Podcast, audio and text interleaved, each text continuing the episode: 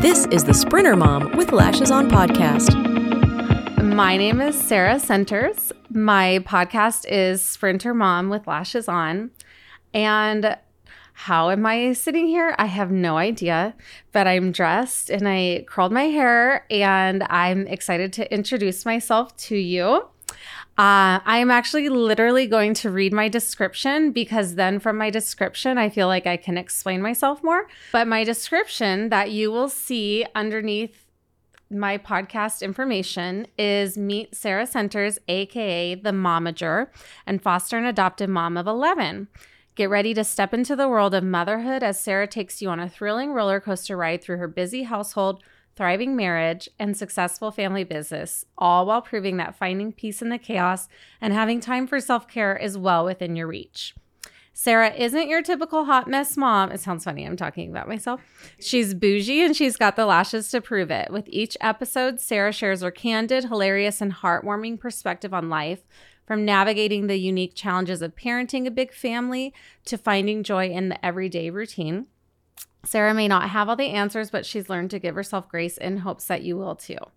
If you're a mom in need of an outlet and a guide to managing the highs and lows of parenting in today's really messy world, you found your match. Sprinter Mom with Lashes On is your go-to podcast for laughter, insights, and the reassurance that, just like Sara, you can handle it all and still look fabulous. And it's so funny as I read that because I realize it says handle it all, but I do not handle it all. I have a husband that helps. I have a nanny slash full-time assistant that helps. Um, I have another side nanny that also helps. And we have a big family and group of friends that support us and come around us. So yeah, I'm not handling it all, but I do try to look fabulous some days. Um, and I do try to do my best. And that's kind of what we ask of our kids. We're just doing our best. And as long as you're giving it your all, great. It's all we can ask of you. Um, so let me explain myself a little bit and the reason behind this. That was kind of more of my intro and the definition and like some of the, like, I guess when you look at the podcast, you'll see, oh, this is what maybe Sara will be talking about. Um, but I thought that in the beginning, you could get to know me a little bit and the reasons behind starting a podcast. Um, I am an Arizona native of thirty-nine years now. Um, I grew up in the Phoenix Metro Center area, ended up around high school moving to the Arrowhead area, much cooler, North Peoria. And since then, uh, went to N A U, met my husband, and we have lived all over Phoenix, really. Um, and we just love the valley. So we're here. We're here probably forever. Uh, will one day, do we want to have a little beach house somewhere? Absolutely. Do we want to live in California? No. So we'll see what kind of happens from there. But as I have been aging, which sounds funny, um, as I've been aging, I feel like there's just been so many seasons of my life, and there are for women, where when you have kids, a lot of people say they like lose a part of themselves. And there was a time too where like I, you know, struggled with depression and like we...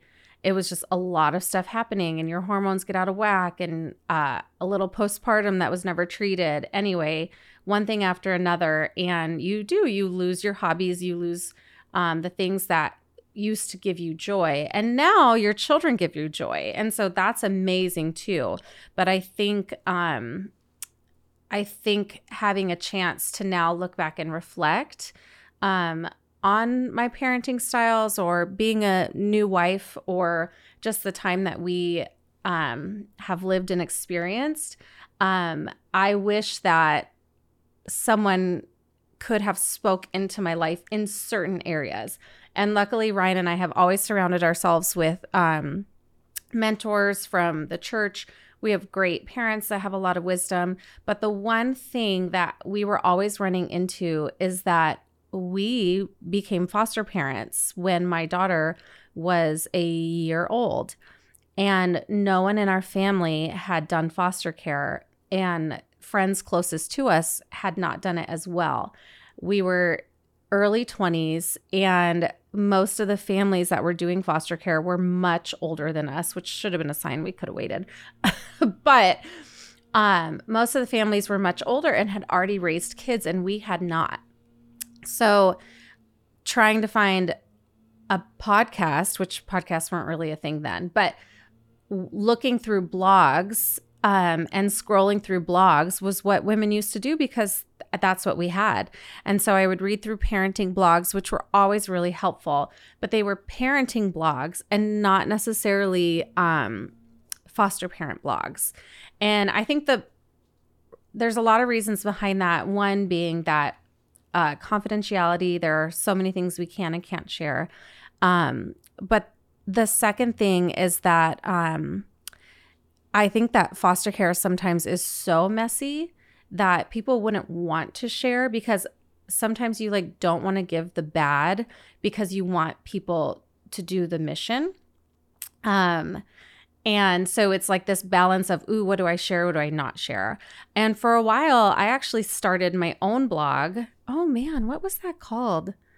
It was like m- Mom Against the Selfie, or, oh, you know, I'm going to have to look that up. Anyway, I started a blog and I would talk about my experience fostering. Um, and it was really healing and like therapeutic for me just to be able to kind of put in writing how I was feeling as a young parent and um, going through the system and dealing with caseworkers, or having W I C checks and feeling like judged because I had W I C checks, knowing that it was like super helpful to have them because we needed like the extra food for the kids we were um, caring for at the time. So just being able to like write down these experiences was really therapeutic for me. And I was able to share, and it was just, uh, to me, it became a hobby, but it was helpful knowing I can share the good and the bad, and people enjoyed reading it. And so I ended up stopping sharing some of that because one, um, my kids' stories are their stories, but two, um, sometimes being in the public eye and um, sharing certain things about your life is not so great. And I don't take harmful comments very well, or haters. And so I stopped and I took everything down, and I really just, Ryan and I started a business, which I'll talk about later, but Ryan and I started a business and we focused on the business, and that's all I had time for was the business and my kids. Um, and so here I am now, um, starting this podcast, knowing that whether you're a parent or not, I feel like women in general go through seasons of life um, where you do feel like you lose yourself or you lose a part of yourself. But I also, I actually don't think you're losing anything. I think we just all change and shift as adults and mature and go through experiences that we really solidify who we are, what we believe in, what our values are, um, the people we want to surround ourselves with, all the ins and outs. Um, and so I'm in a place where I have surrounded myself with the right people. I want to chat with them. That it's actually funny. They're like at my average friends, the most average people that you would meet. But that's where I think you find wisdom and authenticity, instead of listening to the celebrities, because it's their life is so out there and so grandiose. And I just feel like their life might not look like mine based off of, you know, my children or whatnot. But also, like, I don't know, we're all just regular people doing our best, trying to raise our kids well, trying to love others and serve others. And yeah.